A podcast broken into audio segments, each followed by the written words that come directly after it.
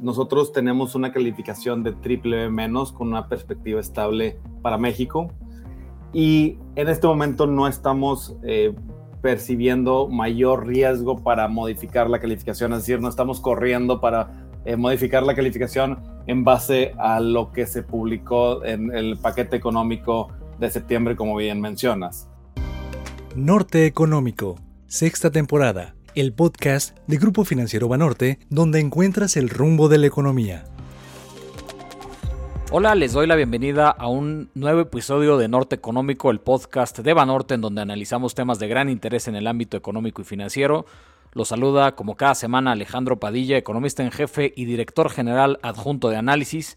Y también me gustaría saludar y dar la introducción a Lucero Álvarez, co-conductora de este espacio y además una de las voces más conocidas en el ámbito periodístico financiero. Estimada Lucero, ¿cómo estás? Alejandro, ¿cómo estás? Yo contenta de saludarlos en un episodio más. Hola a todos. Empezamos marcando el norte. A pesar de la actual incertidumbre económica, factores internos, externos, analistas consideran que la economía mexicana ha mostrado resiliencia. Por cierto, México es uno de los países con mejor calificación soberana de América Latina y hoy justamente platicaremos de los factores que implican en la calificación de México, platicaremos de las proyecciones, o sea, perspectivas económicas, entre algunos muchos otros temas. En este episodio platicamos con Carlos Morales, director en el grupo de soberanía de América Latina de la agencia Fitch Ratings.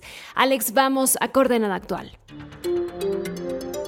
Muchas gracias, Lucero. Me da gusto darle la bienvenida a Carlos Morales desde las oficinas de Fitch Ratings en Nueva York. Estimado Carlos, gracias por estar con nosotros. Esta es tu casa. Muchísimas gracias, un gusto estar aquí con ustedes y de nuevo gracias por la invitación. Bueno, pues iniciemos la mesa de análisis de este episodio y bueno, Carlos, Estarás de acuerdo conmigo que uno de los temas principales en la conversación entre tomadores de decisiones es el contenido de la propuesta de paquete económico 2024 que entregó la Secretaría de Hacienda y Crédito Público al Congreso el 8 de septiembre para su discusión y aprobación.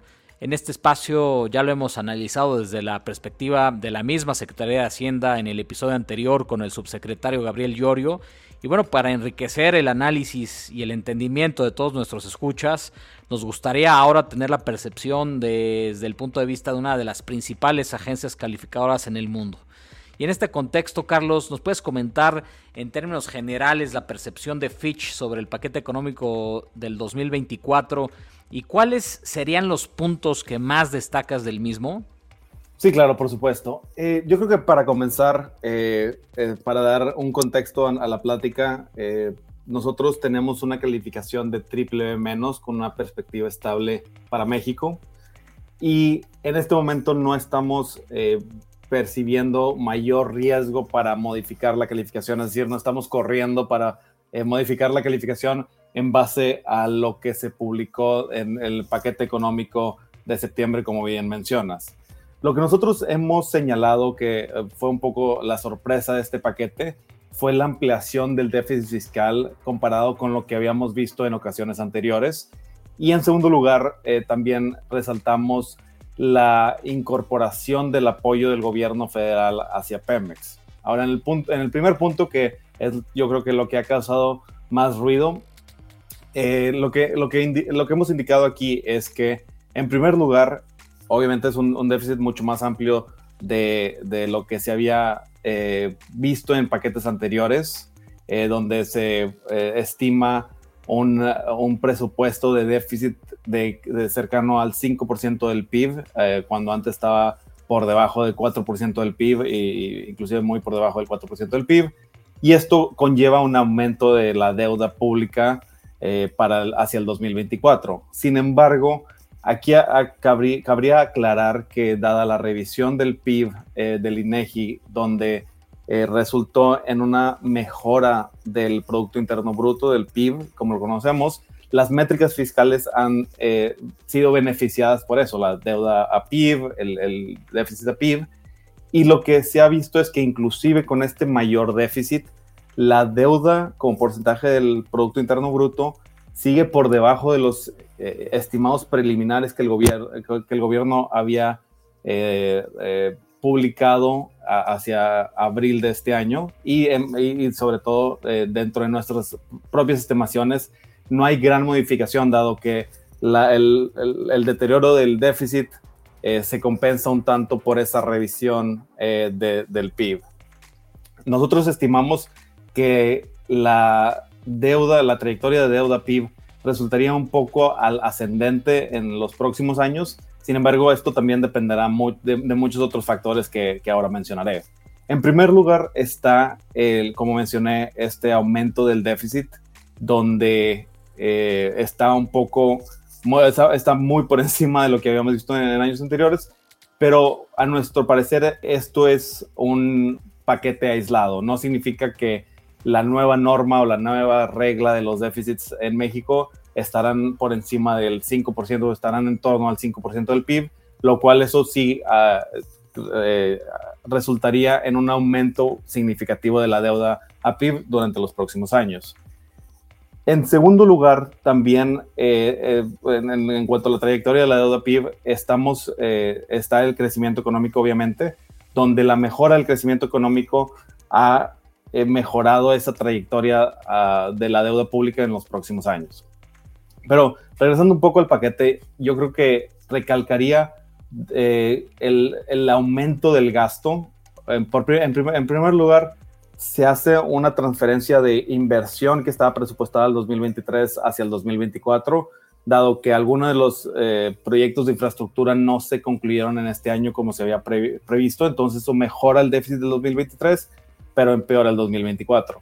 Y otro aspecto que pudiera ser un poco más negativo es el aumento en las transferencias sociales. Por ejemplo, la pensión para el bienestar de las personas adultas mayores lleva un aumento eh, bastante significativo entre presupuestos y eso podría resultar mayor presión de gasto hacia, hacia los paquetes futuros o hacia los presupuestos futuros que pudiera eh, estar poniendo la carga de regresar a los déficits que sean consistentes con, una trayectoria de deuda PIB estable a la próxima administración. Como bien sabemos, hay una, eh, la elección presidencial está hacia mediados del 2024, donde la próxima administración estará a cargo de presentar el presupuesto para el 2025. Entonces estará en eh, esa, esa carga por regresar a déficits menores, estará en manos de la próxima administración. Y ahora otro tema que, mencioné fue sobre el apoyo de del gobierno federal a Pemex, donde en este caso el gobierno está siendo más explícito en el apoyo hacia, hacia Pemex. Eso, a nuestro parecer, mejora la transparencia y le da mayor certidumbre a la paraestatal de, de recibir los apoyos necesarios para cumplir con sus obligaciones eh, de deuda. Carlos, siguiendo la, ruta de la economía mexicana y retomando el tema de la deuda, eh, efectivamente la Secretaría de Hacienda estima que al cierre de este año, del 2023, la deuda pública alcance un nivel de 46.5% del PIB. Algunos dicen que es un porcentaje manejable, pero también se analiza qué es lo que pasaría con el costo financiero de la deuda si permanecen altas las tasas de interés. Hay una estimación de un aumento de un 12.3% para el próximo año, para el 2024. Eh, y bueno, obviamente eh, influirían, como lo comentaste hace unos momentos, muchos otros factores. ¿Qué opinas de esto? ¿Cómo se compara el endeudamiento de México con países con similar perfil crediticio, por ejemplo, en América Latina? Chile, Uruguay, Perú, eh, son de los que tienen las mejores calificaciones dentro de la zona, por supuesto. ¿Qué opinas? Sí, claro, y yo creo que es un muy buen punto este del costo financiero, es algo que hemos visto a nivel global, no solo México, dada el contexto financiero global, el aumento de inflación conllevó a aumento de tasas de interés que ha afectado el costo de financiamiento y eso definitivamente ha sido otro de las presiones de gasto eh, que se presentó en, este paquete y como bien mencionas, presiona sobre la tendencia a la deuda. Sin embargo, como también mencionas, el nivel de deuda de México se compara favorablemente con los países eh, de calificación similares, pero también países de la región y a nivel global. Si vemos la mediana de calificaciones eh, de países calificados en triple B, la mediana para el 2023 está en torno al 55.5, mientras que la, deuda en nuestro estimado de México está en 47 puntos del PIB. Aquí un dato técnico, nuestra estimación de deuda pública es la deuda bruta del gobierno federal, pero excluyendo la deuda de Pemex y de CFE. Entonces varía un poco de los estimados presentados en el paquete. Sin embargo, eh, sigue siendo, o se compara favorablemente con otros países. Eh, como bien mencionas, Perú es de los países con cargas más bajas, eh, que está en torno al, al 33% para el 2023 sin embargo, la mayoría de los otros países con estas calificaciones está en torno al 55-60%. Y aquí, ¿qué países están calificados en triple B? Mencionaría, hay, una gran gama de países, desde Croacia, Malasia, India, Indonesia y, Hungría, donde las características son muy disimilares, pero tienden a tener una carga de deuda mayor a lo que hemos visto en México. Y aquí resaltaría que esto es el resultado de años de un déficit relativamente moderado para el caso de México, a pesar de impactos económicos como, fue el, de la pandemia. Inclusive en términos regionales o en términos globales, la deuda para eh, los países latinoamericanos también está en torno del 55%, mientras que la mediana global está un tanto por encima en alrededor del 58% del PIB. Entonces, México sí comparándose favorablemente, no, tan, no solo con países de calificación similar, similares, también de países en la región y a nivel global. Oye, Carlos, ya hace rato comentaste algo muy interesante y claramente es otro aspecto importante para entender la dinámica y sobre todo la sostenibilidad de las finanzas públicas, que es justo el caso de Pemex. Y bueno, pues eh, retomando lo que, lo que mencionabas hace algunos minutos, pues vemos que dentro del paquete económico se observa una reducción del DUC, ¿no? este derecho de utilidad compartida de 40 a 35%. Y bueno, para nuestros escuchas que no están familiarizados con el término y de manera, pues vamos a decir así, muy sencilla, es prácticamente el impuesto que el gobierno le cobra a Pemex. Pero además también hay aportaciones por 145 mil millones de pesos. Entonces, dado esto y lo que hemos venido comentando hasta el momento, pues qué efectos podría tener sobre la calificación del soberano, que como tú bien mencionas, actualmente para Fitch es triple B menos, justo este, en, en esa parte baja del grado de inversión, pues justo qué efectos podrían tener los apoyos hacia Pemex y sobre todo la situación actual de la petrolera. Sí, claro. Yo creo que aquí eh, eh, podría ser un, un, tanto técnico de cómo llegamos a la calificación, pero en resumidas cuentas, para entender que ya estamos incluyendo ese efecto de Pemex en la calificación de México, eh, resaltaría que para llegar al triple B menos utilizamos un modelo cuantitativo, que es un modelo de regresión con 18 variables, que arroja para el caso de México una calificación indicativa de triple B menos. Y luego tenemos dos ajustes cualitativos. Uno para eh, uno positivo, eh, indicando el, la fortaleza de las instituciones macroeconómicas que han resultado en la estabilidad macroeconómica que, ha caracterizado a México ya en diferentes sexenios. Sin embargo, tenemos un ajuste cualitativo de un peldaño para reflejar nuestra expectativa del apoyo que el gobierno debe de hacer hacia Pemex, dada la situación financiera eh, de la paraestatal.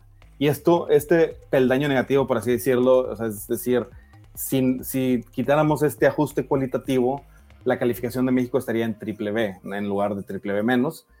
Este ajuste lo, incluimos hacia 2019, donde vimos que el deterioro era tal en Pemex que el gobierno debía de hacer inyecciones en deterioro del, del balance del gobierno federal para apoyar a la paraestatal. Y eso es lo que hemos visto en, los años, anteriores, aun cuando el apoyo no ha sido explícito dentro del presupuesto, el gobierno ha dado recursos bastante materiales o significativos en términos del PIB, que rondan en alrededor de cuatro puntos porcentuales del PIB durante la administración actual. Entonces, ahora el cambio que como nosotros, nosotros lo estamos analizando es que el gobierno quita la incertidumbre de si va a proveer o no ese apoyo a Pemex y lo pone directamente en el presupuesto como un mínimo de lo que transferiría a Pemex, eh, incluyendo cuando haya cambios en el contexto macroeconómico. Antes el, apoyo se, había dado de manera ad hoc, eh, donde eh, se daba en, cuanto a las necesidades de Pemex. En el, como vimos en el 2022, el, el gobierno decidió anunciar su compromiso por apoyar a Pemex para repagar las amortizaciones de deuda durante el año. Sin embargo, cuando el precio del petróleo aumenta, el gobierno decide eh, no apoyar a Pemex, dado que el precio del petróleo eh, beneficia a Pemex, y canalizar esos recursos en otras prioridades fiscales. Ahora, dado ese eh, apoyo explícito en el presupuesto, aumenta la certidumbre de que el gobierno seguirá apoyando a Pemex, que es un poco lo que nosotros habíamos esperado con este, este ajuste negativo sobre la calificación soberana de México.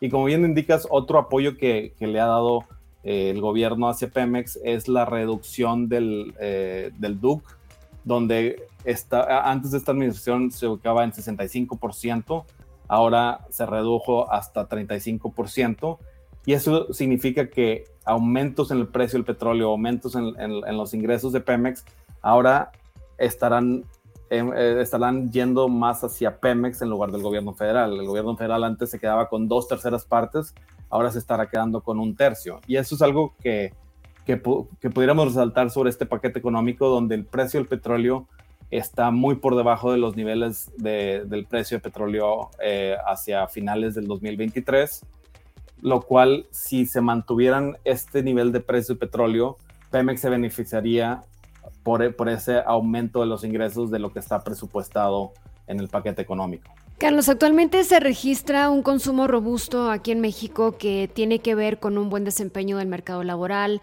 la inversión privada, vimos que creció en los últimos em, dos trimestres, hay buenas proyecciones para que las exportaciones, sobre todo de manufactura, vayan aumentando hacia Estados Unidos por el tema de la relocalización. Se espera que la inflación también siga disminuyendo gradualmente.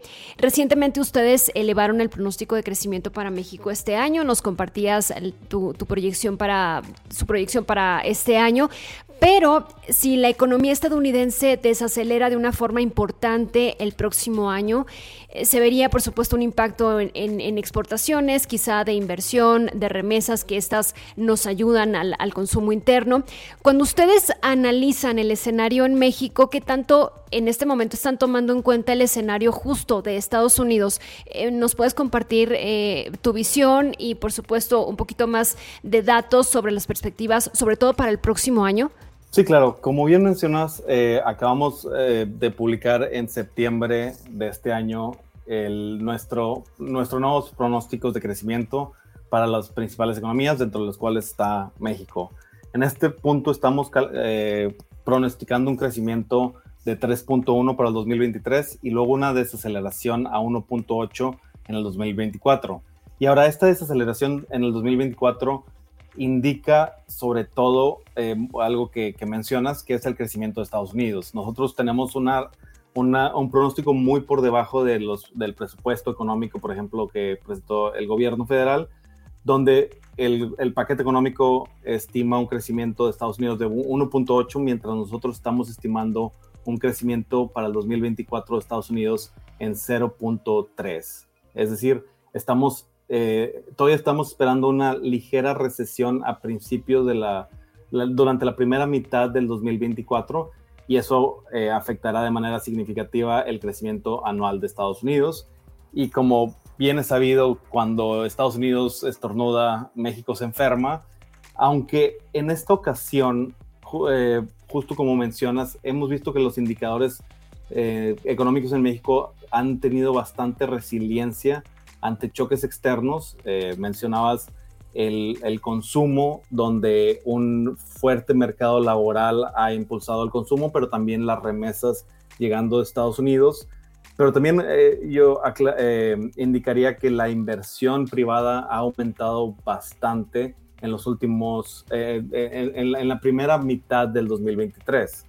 En los indicadores mensuales de, por ejemplo, la construcción no residencial hacia hacia mediados del 2023 indican casi un, eh, un crecimiento del 100% comparado con los indicadores a finales del 2019. Igualmente, maquinaria y equipo y, la inversión en general está creciendo en más de en doble dígito, cercanos al 20% en el último trimestre, algo que no se había visto en México en las últimas décadas, lo, cual nos indica que, bueno, por una parte, eh, fomenta el crecimiento en el 2023, pero también mejora la perspectiva y de ese desanclaje entre el crecimiento de Estados Unidos y el crecimiento mexicano hacia el 2024. Y por eso no tenemos un, eh, tenemos, seguimos estimando un crecimiento de 1.8, e inclusive cuando estamos esperando una recesión de Estados Unidos.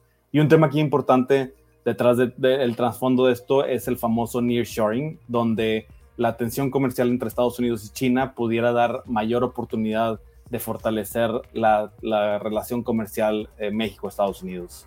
Pues muy interesante lo que nos comentas y creo que va muy en línea con lo que tenemos nosotros aquí estimado en, en Banorte.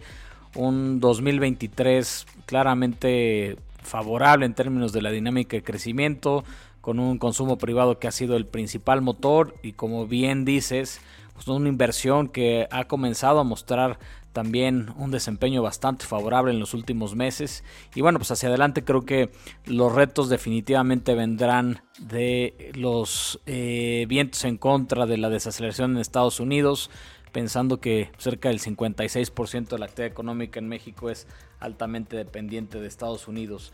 Y tomando en cuenta pues todo lo que hemos eh, platicado hasta el momento, estimado Carlos, eh, estos últimos comentarios, también eh, este panorama que nos ofreciste sobre la metodología de cómo calculan la, calificación soberana de México, pues me, me, gustaría preguntarte y sobre todo porque es de gran interés para todos nuestros escuchas aquí en Norte Económico, pues ¿Cuáles son los factores que crees tú que puedan pesar más sobre la calificación soberana de México? Y en cuáles nos deberíamos estar fijando en lo que resta este 2023 y para el 2024, por favor. Sí, claro. Y creo que eh, aquí cabría, aclarar antes de, adentrarme en qué pudiera cambiar la calificación en nuestra perspectiva. Eh, como mencioné al principio, tenemos una perspectiva estable, lo cual indica que en este momento no, no vemos mayores presiones si se mantienen las tendencias que hemos observado de aumentar la calificación o disminuir la calificación eh, para México. Sin embargo, hemos señalado que hay, tres principales factores que pudieran afectar o, o conllevar a un cambio de calificación.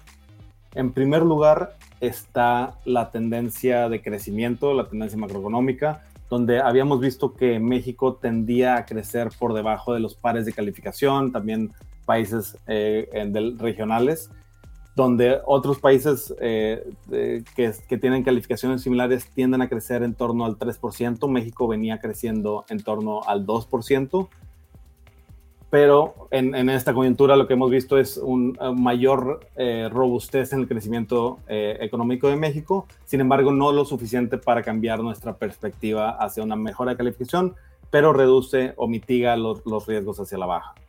En segundo lugar, eh, indicaría las finanzas públicas. Como bien hemos comentado, la deuda se ubica por debajo de sus pares de calificación y México se ha caracterizado por tener un déficit fiscal relativamente bajo. Aquí yo creo que la sorpresa es este paquete económico donde el, déficit aumenta de manera significativa, si bien no resulta en, un aumento de la deuda pública. Sin embargo, yo creo que algo que haría hincapié y, que estaremos siguiendo muy de cerca durante el próximo año es si este cambio de política fiscal representa un cambio estructural para México o es simplemente un año atípico y regresaríamos a ver la política fiscal que ha caracterizado a México, que sea consistente con un nivel de endeudamiento por debajo de los países de calificación similar y relativamente estable. Y por último, un tema que no hemos tocado, eh, que es muy importante para nuestros, eh, nuestras calificaciones, es la gobernanza. Nosotros utilizamos en nuestro modelo de regresión, como mencioné, los indicadores del Banco Mundial de Gobernanza, y estos indicadores tienen el mayor peso dentro de nuestra, eh, nuestro modelo de calificación, tienen un peso de 20%. En el caso de México, eh, los indicadores de gobernanza son relativamente bajos. Se comparan con países de calificación B, es decir, dos categorías por debajo de del triple B donde se ubica México. Y eso afecta de manera significativa la, calificación. Si, viéramos un mejoramiento, eh, una, mejora de, de, los indicadores de gobernanza, eso pudiera darle eh, un, un, apoyo a la calificación eh, definitivamente. Pero yo creo que estos son más de largo plazo y los de corto plazo serían, en primer lugar, las finanzas públicas y en segundo lugar, las expectativas de crecimiento. Bien, Carlos, retomando el tema del nearshoring que mencionaba Alejandro, hay proyecciones sobre los beneficios para un lapso de entre 3 y 5 años, obviamente conforme se vayan implementando los proyectos. Eh, ¿Qué opinas del nearshoring? ¿Consideras que puede ser un diferenciador importante para México? ¿Desde qué enfoques lo están analizando ustedes? Sí, claro. Yo creo que eh, lo que hemos indicado es que el efecto se eh, se dará entre 3 a 5 años. Eh, lo que hemos visto en este momento es que la eh, inversión privada ha aumentado para, para alimentar esa mayor demanda externa, lo cual ha, robustecido las expectativas de crecimiento de este año, pero también tenemos mayor expectativas de crecimiento durante los próximos años, un poco por encima de lo que habíamos visto al crecimiento de México. Y eso, y, regresando a la calificación, en este momento no estamos anticipando que le demos un aumento a la calificación en, en este punto solo, solamente por el efecto del nearshoring.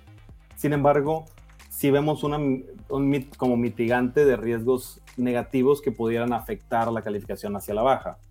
Y yo creo que lo, que recalcaríamos de cómo afectaría el, el nearshoring eh, en, para mejorar la calificación sería conforme este, el nearshoring se traduce en, mayor, mayor crecimiento, en una mejora de, ingreso per cápita, mejora de las balanzas externas, una acumulación de, reservas internacionales y una mejora en la cuenta corriente. Todas estas variables las incluimos dentro, dentro de nuestro modelo de calificación y eso pudiera conllevar a una mejora de la calificación si este efecto de nearshoring realmente se está, eh, bueno, conforme el nearshoring se está materializando. En este punto ya estamos muy claros que ha habido mucha evidencia eh, dentro del país para indicar que realmente se está dando un aumento en la demanda externa y, solo para apuntar aquí es eh, el simple hecho de que México se convirtió en el principal socio comercial de Estados Unidos por encima de Canadá y China en el 2023. No, y definitivamente ah, eh, haces yo creo que puntos bien interesantes sobre eh, el nearshoring para México, donde ya hay cierta evidencia, lo vemos en la demanda por naves industriales, lo vemos en anuncios de inversión extranjera directa, y creo que eh, si bien el tema del nearshoring debería de considerarse como algo de, mediano plazo, y, nosotros en Banorte, por ejemplo, en un, en un una nota de investigación que sacamos a inicios del año, pues estimamos que las ganancias potenciales van a ser de 168 mil millones de dólares en exportaciones no petroleras adicionales en los próximos cinco años. Pues creo que si se da este escenario que tenemos previsto en Banorte, probablemente sí podrá ser un diferenciador importante, pues como tú ya bien lo has mencionado, Carlos. Así que muchas gracias. Y también, pues, eh, permíteme comentarte que ha sido un gusto charlar contigo sobre estos temas que nos permiten entender mejor el perfil crediticio de México desde la perspectiva de Fitch Ratings y tratar de formarnos un criterio de los temas que podrían influir en su calificación hacia adelante. Pero antes de, irnos, dame oportunidad de tomar unos minutos más de tu tiempo, por favor, para ir a la última sección del podcast que llamamos Gurú Económico, en donde hablamos sobre recomendaciones de nuestros invitados.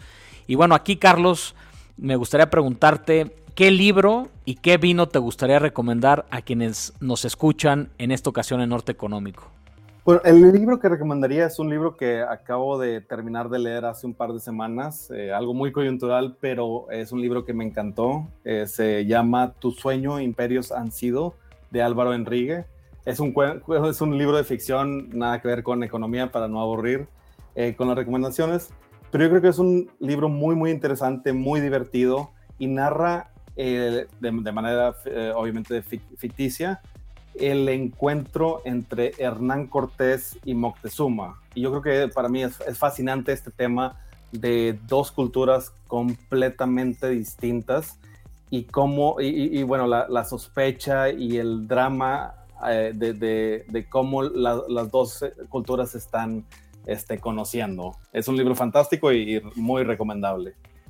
Para el, mi vino, yo no, soy muy bueno en, recomendaciones de vino, pero este, uno que, me fascina es el eh, vino, es un Malbec Catena, de la casa Catena Zapata eh, en Argentina, donde yo creo que lo descubrimos, lo descubrí con mi esposa eh, durante la pandemia, donde fuimos a una, este, una tienda de vinos y tratamos de conseguir algo bueno, bonito, barato. Compramos el Catena sin saber nada del vino y ha sido uno de, nuestros favoritos y, está siempre en la rotación, este, muy, muy recomendable.